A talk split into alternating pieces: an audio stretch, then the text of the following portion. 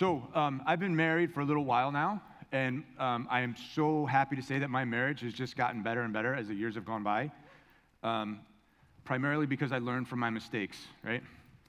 Um, when we were when we were first first married, I was in the kitchen doing something, and I think I may have told this story before, but um, and we're Gail and I are just chit chatting back and forth, and she's like, you know what? I think I'm gonna try that Slim Fast stuff. I feel like I want to lose five pounds. I'm like, that's great. Why not 10? And um,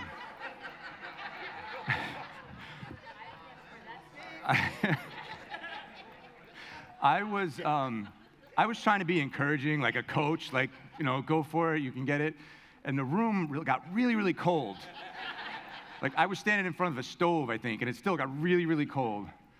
And some time went by, and I, I you know, finally, my thick headedness picked up on something being amiss, and I said, Did that upset you? I'm sorry. I didn't, didn't mean I was trying to be encouraging. Did I screw that one up? And so we, we talked about it, and we were able to, to move on from there. I, I did hurt my wife's feelings, and I, was, I asked for her forgiveness, and, and we moved on, right? So, um, so that's one way that, you know, kind of people can disagree with each other. Um, another way is just in like the things that we hold important or the things that we believe in. Um, my son and I have a lot in common. My older son Jake and I have a lot in common. Politics is not necessarily one of those things that we have in common. Um, and he, he holds his political views very strongly. Um, I'm, I'm not apolitical, but I don't hold, you know, I'm not like a, a politics kind of guy. So um, those discussions are ones where um, it I'm really trying to work hard to, to learn something from the other side of the, of the equation and to, and to figure out, you know, what in me could be, could be altered, could I learn, could I grow, at the same time trying to help him see, see a bigger picture. So chances are, over the course of the last couple days, you've talked to somebody. And as a result, chances are that you've had a disagreement. That's what part of the, the human existence is is disagreeing. We disagree on things like religion, sex, politics, time, money, technology, family. I mean, the list could go on and on and on. Another time we get into disagreements is when somebody hurts us or hurts somebody we care about or we hurt somebody. And those things have been happening since Adam and Eve took a bite of the fruit in the garden. They happened in Jesus' day, and they still, they still happen in our day. Um, and it just seems like they're getting, these gaps are just getting bigger and, and becoming more noticeable. I want to put a quote up for you. Um, some, some research guys did. Jeremy, can you put, put up the Pew Research quote? There we go. Um, so, this uh, just how polarized are we as a country? The Pew Research Center revealed last week that Democrats and Republicans don't have many friends of the opposite party. According to a new poll, 64% of Democrats and 55% of Republicans have just a few or zero close friends from across the political aisle. And that number has been declining. As CNN reported, the number of Democrats and Republicans who saw the opposing party as very unfavorable has more than doubled from 16 and 17 percent respectively in 1994 to a broader 44% and 45% today, the survey found. The survey was completed in fall of 2017. So whatever, whatever it is, if it's, if it's a gap in understanding, if it's a difference of opinion, if it's just a general disagreement, none of that changes the job of the church or us as followers of Christ. As a matter of fact, it only emphasizes the job of the church and makes the job of the church that much more important, especially what we feel like God is telling us to do here at Crossroads. Right? We've been talking about our vision of everyone counts. Everyone counts so much so that we want to see as many people as possible introduced to and come to know who Jesus Christ is. And the way we want to do that is by keeping our eyes fixed on Jesus, first and foremost, and for everything. We look up to him, and then we lean in to each other for challenge and encouragement and support. And then we reach out to those who are poor in spirit or poor in resources, who might not be in this room right now, who probably aren't here in this room right now. Because that is such a loaded, a loaded proposition for us. Right? If we are real about that, if we really try to live that out, as we lean in to each other, we're going to realize that we don't disagree on everything, or we don't agree on everything. And as we reach out and invite people in, that level of disagreement has the potential to increase. The way the church, the way we, Jeremy, you can put that next quote up, the way we as individuals disagree will either draw Jesus, people to Jesus or repel them. Let me say that one more time. How the church disagrees can either draw people to Jesus or repel them. And it's the Holy Spirit who does the work, but sometimes followers of Jesus get in the way of the Holy Spirit's work and the way they handle stuff. And in disagreements can be one of them, whether it's in here amongst ourselves or it's in our family, like I was talking about, or it's at our jobs or in our classrooms. Um, we, we need to look to Jesus and see how he, he handled disagreements. So, Jesus being Jesus was right 100% of the time. And people still disagreed with him. He knew he was right, and he knew they were wrong. And even, even if anybody in the, all of history had the opportunity, the right to just like, nope, you're wrong, dumb, nope, you're, you have no idea what you're talking about. Jesus didn't do that. He had hard conversations with people. He spoke the truth and love with grace and mercy. So if we, as humans, who if, even at best, at best, I'll give you 60 40 that we're right. The smartest, most witty, sharpest, on point person. How much more are we going to need to keep our eyes fixed on Jesus to make sure that we, we disagree well? Fortunately, um, Jesus lived it and he taught it, and the scripture is full of, of instruction and guidance and examples of how to do this well. Um, you got a piece of paper when you came in. It has 59 verses on it. We're going to go through every one of them. Word, no. Those verses are sometimes referred to as the one another verses. There's 59 of them, and they're found in the New Testament. And they give guidance and direction on how we're supposed to relate to each other and to other people. What I did was I broke them down and I, I looked for trends in them, right? The three most common first one, my paraphrase, don't be jerks to one another. That occurs five times in the New Testament. The next one that occurred most frequently is encourage one another, seven times.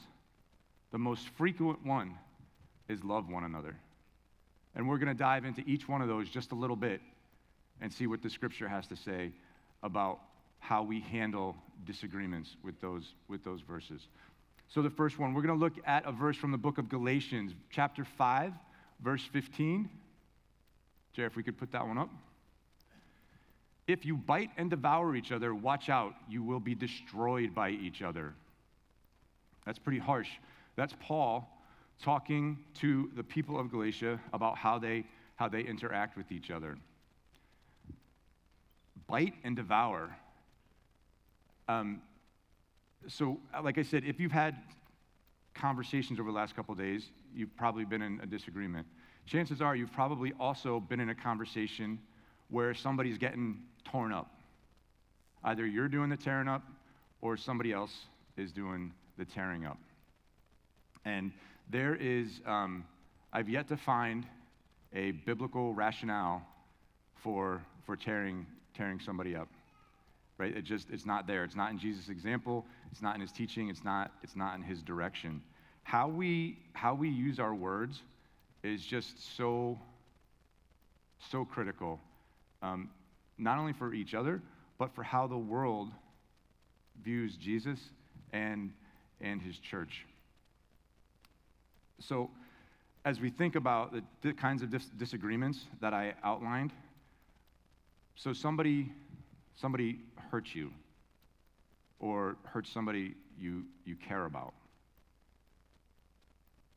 That might be, that might be the, the reason why you're in a conversation and you're tearing them up, or whoever the other person is tearing them up. And that's not okay, right? It's not okay that somebody hurts you. But tearing them up doesn't make it better. Going to them directly makes it better. Really, really hard. It's hard to do, you guys. Somebody, somebody hurts you and you call them on it. I mean, I've had those conversations. I've been a part of those conversations on both sides. And it's, it's really hard to do.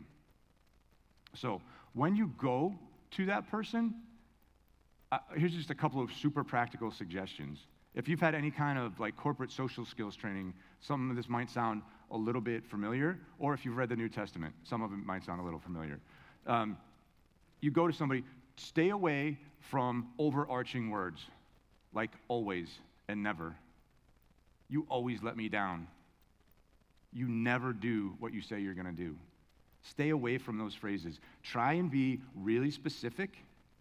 Don't bring up your junk from seven years ago.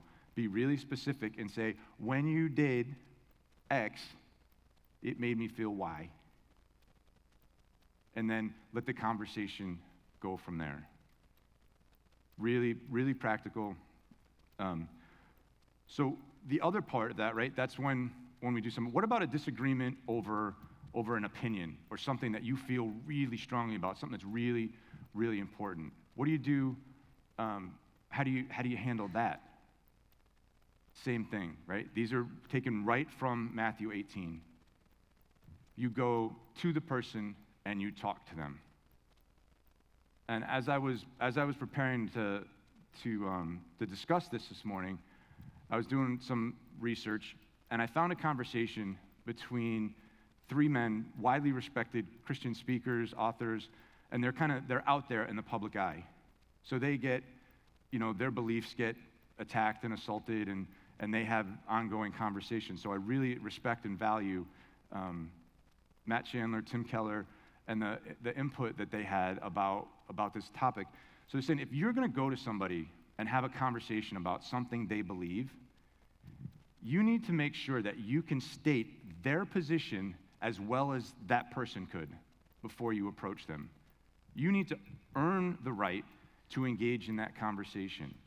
Like, so much so that after you kind of say, hey, I want to have a conversation with you about X, and you explain what you view their position to be, and if after the end of that they say, you know what, that's as good as I could have stated that, you've, you've done your part, right? You've earned the right to share with them what you think about their position and, and where they're at. Does that make sense? All right, so the keys to both of those is going to the person directly. Sometimes that works on the first try, and it's great. If it doesn't work, you grab somebody else. You grab a mutual trusted friend, and you make another attempt at having that conversation and you bring them in and let that third party kind of try to help facilitate things. And then if that still doesn't work, then you come to me or one of the other elders or church leaders and say, We could use some help. Would you be willing to have this conversation with us? And we, and we talk through it. We talk through it together. Super important that we do not bite and devour each other, but instead, each one of those things is an opportunity to learn and to grow. Whether it's more being more Christ-like in how we use our words and how we treat each other. Right? So my paraphrase again, don't be jerks to each other. Second one, uh, 1 Thessalonians 5 11. Is that right? Jared, could you put that one up? Therefore, encourage one another and build each other up, just as in fact you are doing. So, as I mentioned when we started, as we lean into each other, we're going to realize that there are people sitting within arm's reach of us right now who could have very, very different opinions than, than us. And um, people are going to come through those doors that we're going to have very, very different opinions from. And this is a this is about getting rid of I'm right and I, I know I'm right, so I gotta fight for me to be right. And it's about keeping our eyes fixed on Jesus and trying to come to the truth. Whether the truth of the matter is you hurt me and we need to figure out how to move on from here, or the truth of the matter is you believe this, I believe that. Let's talk about it. In the midst of that disagreement, try to, your, our goal should be to try to move each other closer to Jesus. And this is, I, when I first started doing youth ministry, um, we did service trips and mission trips, and still guys, their Scruff is wearing his Philly shirt. Um, they're still doing it today. And one of the things that we would do in these trips, and I don't know what they call them now, I'm sure there's some version of it, but they're called Happy Fun Notes. Right? And everybody would make a bag. And I kept mine for the first trip we did, I kept it for a really long time. Um, oh, man, sorry. I, I have actually a, a prop left in my bag. Um, but I couldn't find the bag. But it, the, the bag would get hung up on like a clothesline. And throughout the course of the day, you're supposed to leave each other notes. When you, when you see somebody doing something Jesus y or reaching out to somebody, you leave them a note and say, hey, that was awesome. That was so cool that you did that. And it makes perfect sense. When you go on a service trip, when you go on a mission trip, you are putting yourself in the crosshairs. You are not at home, you're working hard, you're, it's usually hot because it's a summer trip. The probability of there being disagreements and stress just grows. And the idea that trying to encourage somebody in the midst of that, that's just huge. We did a trip, what I was going to show you. Jared, put the red triangles up. Um, these I actually held on to. This is a trip that we did way back when. It might even be the trip that the picture of Fat Tom is circulating around. Um, if you're not on Instagram, I'm sorry. That somebody, we posted pictures throughout the 25 years of our being together, and I was used to be half the man that I am now, um, or I'm half the man now that I was.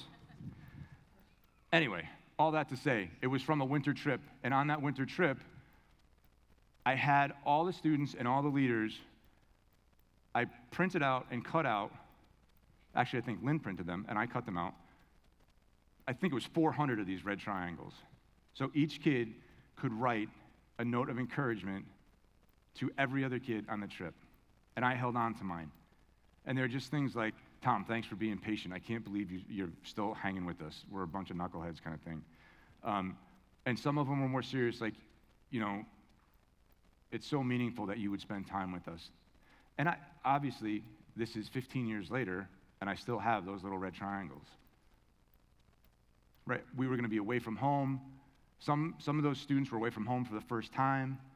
The possibility for disagreement is raised. So I wanted to draw people into each other and help each other move closer to Jesus. And um, after this trip, I started having Gail proofread everything because the reference written on those triangles is wrong. It, there, there is no 1 Thessalonians 5.28, I don't think. It should be 1 Thessalonians 5.11. Don't bite and devour each other. Encourage one another. The last one, love one another. It's the most common in that list, 17 times of the 59. Um, in uh, 1 Peter 4, can you put that one up, Jer? Got it? Above all, love each other deeply because love covers a multitude of sins. So, when it says love covers a multitude of sins, it doesn't mean we just gloss over things and we cover them up and pretend like they didn't happen. The original language of love covers a multitude of sins is all about is all about forgiveness. If anybody in the course of human history had a right to be offended or upset or hold a grudge, it was Jesus. But he didn't. He taught, he taught perfect forgiveness. When his disciples asked him, How many times should I forgive my brother? Seven? He said, No. He said 70 times 7. In biblical terms, those are perfect numbers. It's not literally you forgive somebody 490 times and then you move on. It's perfect, right? You forgive until the forgiveness is no longer necessary. And I know that's asking a lot because some of us have been hurt in really horrible ways. And I'm not telling you you have to be BFFs with the person that hurt you. I'm telling you to come before God and ask the Holy Spirit to work in your heart to forgive that other person. And if you need to talk to somebody, if you need to talk to a counselor to help work through that stuff, do it. A good biblical counselor can make a huge difference. It did for me. um, love covers a multitude of sins. We leave them behind and we move on. As Jesus was hanging on the cross, being tortured, being killed, what does he say? He says, Father, forgive them, for they know not what they're doing. Jesus did that as an example for us. Jesus didn't come because he agreed with all of us. He came because we were doing everything wrong. And he had to step in.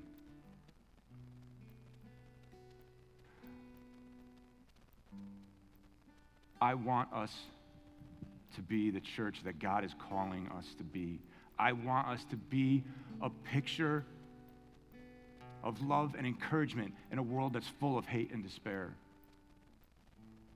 And if we keep our eyes fixed on Jesus, and if we lean in for support and challenge and encouragement, the Holy Spirit working in us will develop in us the ability to disagree well and to set an example for the world that people would be drawn to.